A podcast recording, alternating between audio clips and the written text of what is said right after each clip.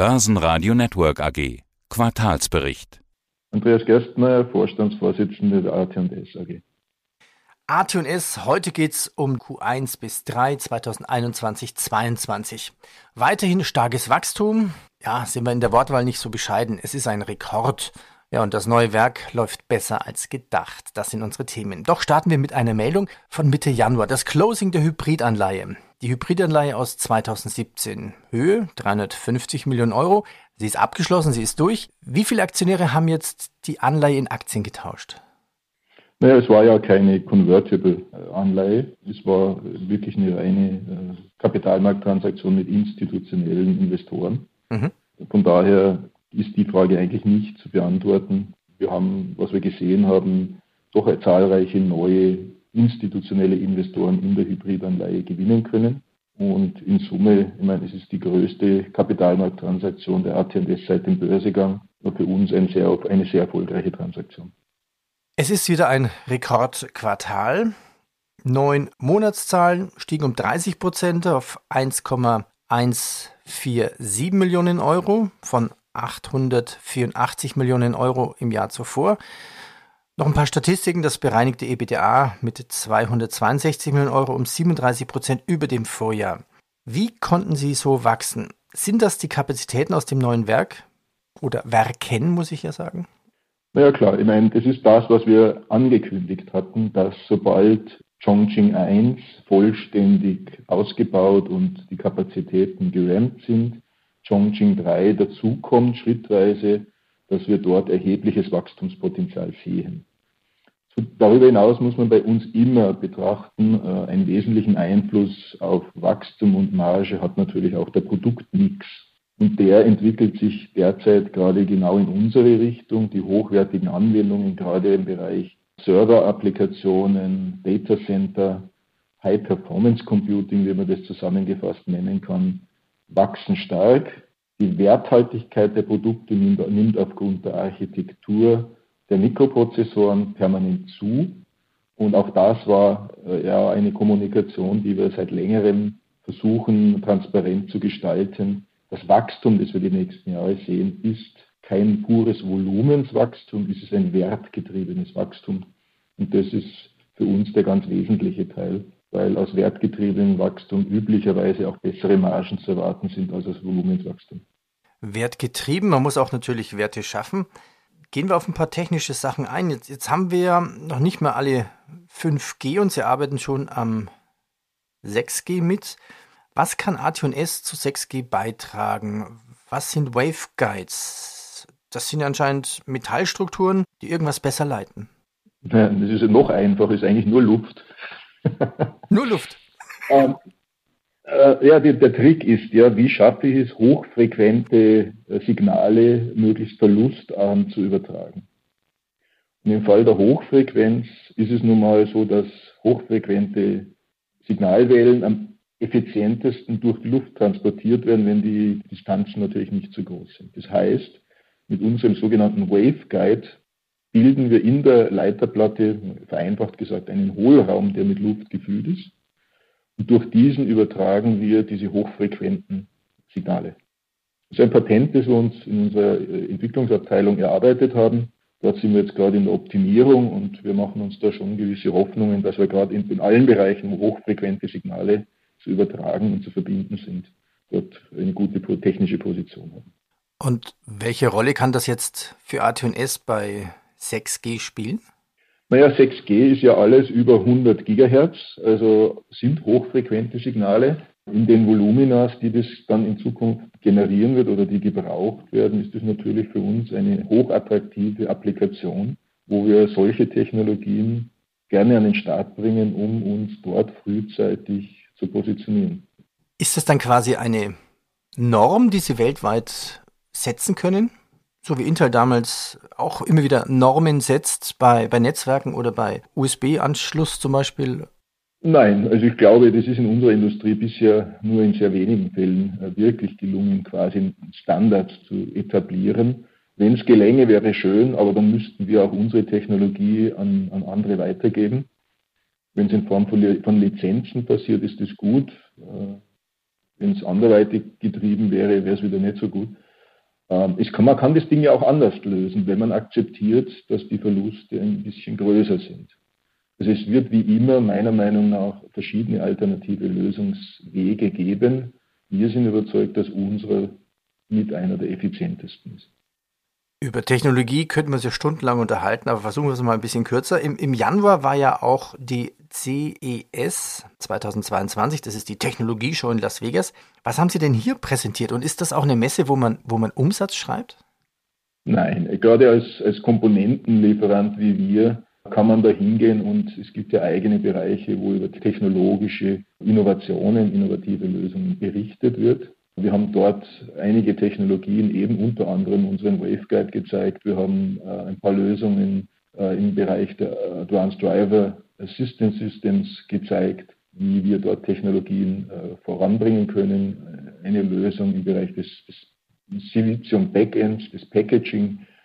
Also ein paar Dinge, wo wir den Markt einfach aufmerksam machen.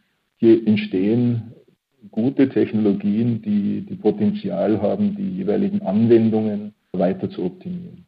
Gehen wir doch mal von den USA, von Los Angeles rund um den Globus. Was gibt es denn Neues? Welche Standorte müsste man betrachten? AT&S Indien, was gibt es da Neues?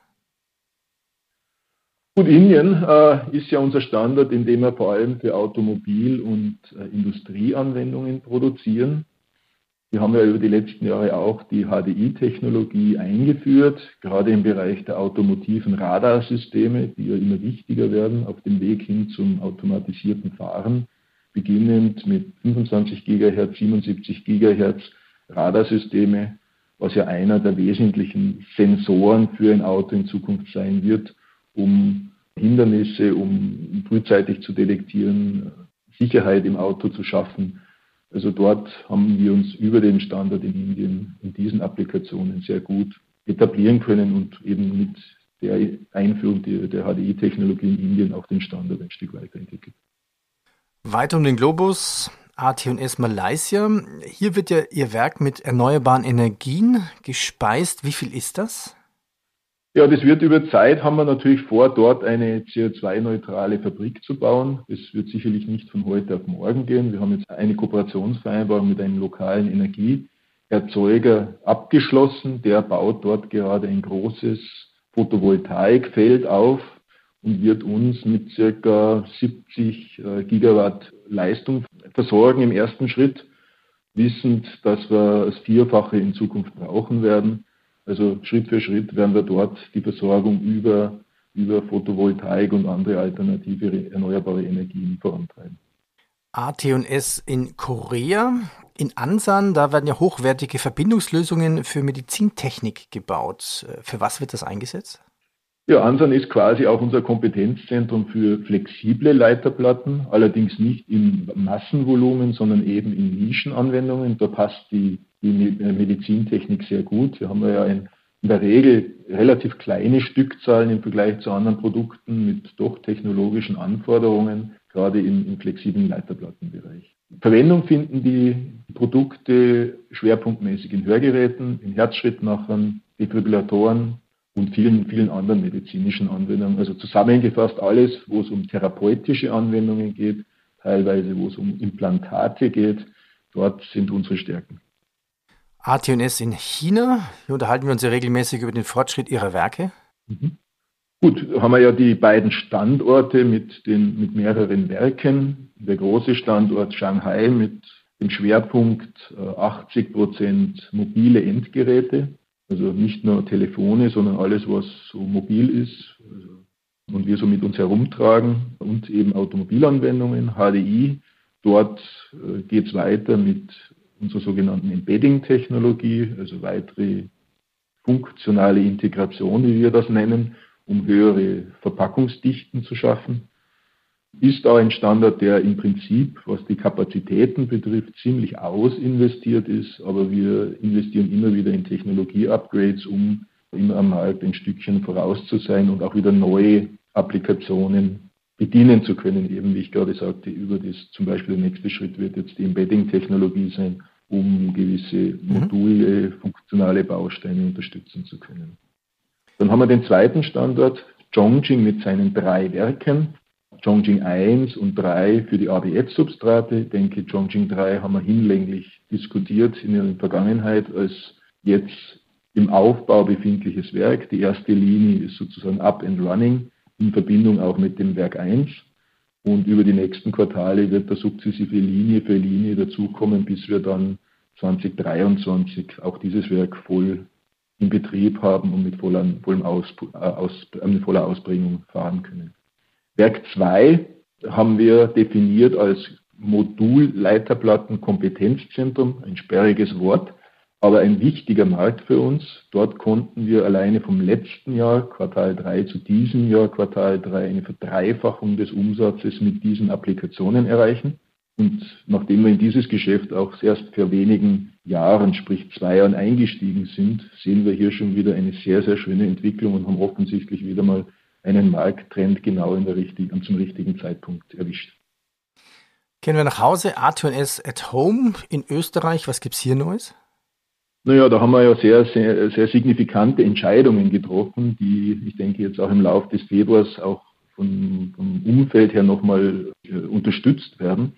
Wir haben ja entschieden, neben dem, dass wir seit langem eine hochwertige Leiterplattenproduktion haben, seit zwei Jahren jetzt auch Vorprodukte für unsere Werke in Chongqing für die ABF-Substrate produzieren, künftig auch für Malaysia. Jetzt auch ein, ein neues Werk zu bauen oder ein, ein RD-Center eigentlich, ein Gebäude mit 18.000 Quadratmetern, 500 Millionen Investitionsvolumen, wo wir schwerpunktmäßig sogenannte Backend-Technologien entwickeln wollen. Also das geht über das Substrat hinaus äh, im Bereich Packaging uns mehr äh, überlegen wollen, wie wir dort die künftigen technologischen Anforderungen mehr unterstützen können. Denn der Trend in der, in der Mikroprozessor- und, und sonstigen Halbleiterei ist ja, dass die Leistungssteigerung in Zukunft sehr stark aus dem, aus dem sogenannten Package kommt und äh, das in Kombination mit der Weiterentwicklung des Siliziums ein mhm. wesentlicher Treiber der Performance sein wird. Wie ist eigentlich die Lage am Chipmarkt? Wann werden sich die Lieferketten normalisieren bzw. wieder entspannen? Ich denke, da gibt es eine, eine doch breite Palette an, an, an Sichtweisen.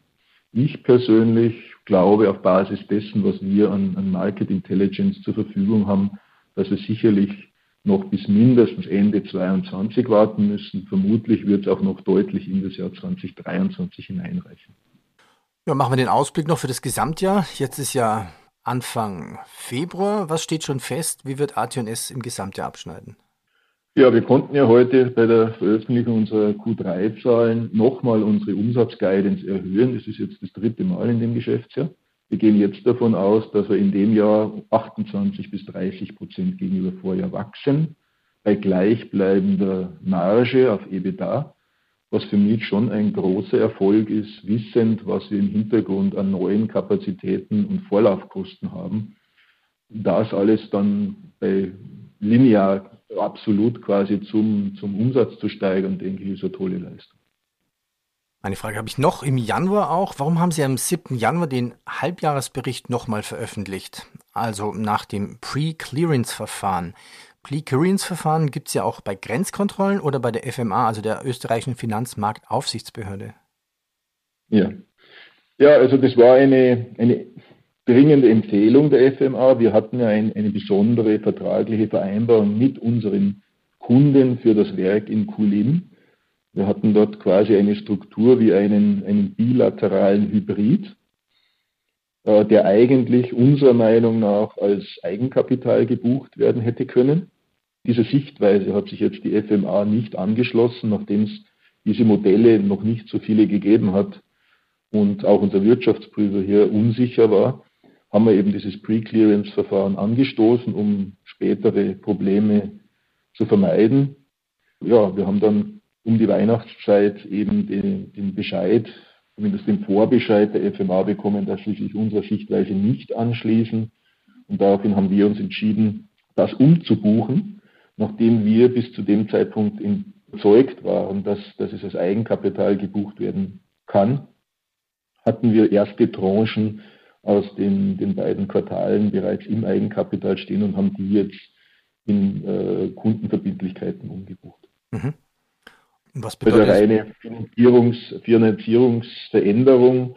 Aber äh, nur buchhalterisch, also finanziell gibt es keine Auswirkungen dann, oder? Also wenn man es mal rein nicht bilanziell, sondern liquiditätsseitig betrachtet, keine Auswirkung. Es hilft uns sogar ein bisschen bei der, bei der Entwicklung unseres, unserer Verschuldung, weil es eben als Kundenverbindlichkeit und nicht im Finanzergebnis gezeigt wird. Mhm. Jetzt habe ich gleich weiter ein Interview mit Infineon. Welche Frage empfehlen Sie mir? Was soll ich Infineon fragen? Gute Frage. Das, das ist jetzt schwierig zu beantworten. Ich denke, die Kollegen von Infineon sind mindestens genauso nah an dem Thema dran, wie geht es mit der Chip Shortage weiter. Mhm. Wir haben eine Parallele mit Infineon, die ja hinlänglich bekannt sein dürfte. Infineon betreibt seit einigen Jahren Werke in Malaysia und investiert dort auch. Also denke, die können Ihnen auch gut berichten, was sich im Umfeld von malaysischen, von der malaysischen Mikroelektronikindustrie tut. Ich denke, dort mhm. sind die Experten, wir, wir sind da noch die Newcomer in diesem Markt. Vielen Dank. So, und jetzt muss ich nochmal das Wort lernen, was so lang war vorhin. Sie sagten, war das richtig? Modul, Leiterplatten, Kompetenzzentrum? ja. Was heißt das auf Englisch? Dann ist es wahrscheinlich kürzer. Uh, wir, wir, nennen es eigentlich uh, Competence Center for Substrate like PCB. Oh, er klingt auch nicht kürzer. ja, das ich mal Techniken. Ja. Herzlichen Dank. Danke fürs Update und dann freue ich mich schon für das nächste Interview für die Jahreszahlen. Ich bedanke mich. Super, danke für die Zeit. Börsenradio Network AG. News aus Österreich.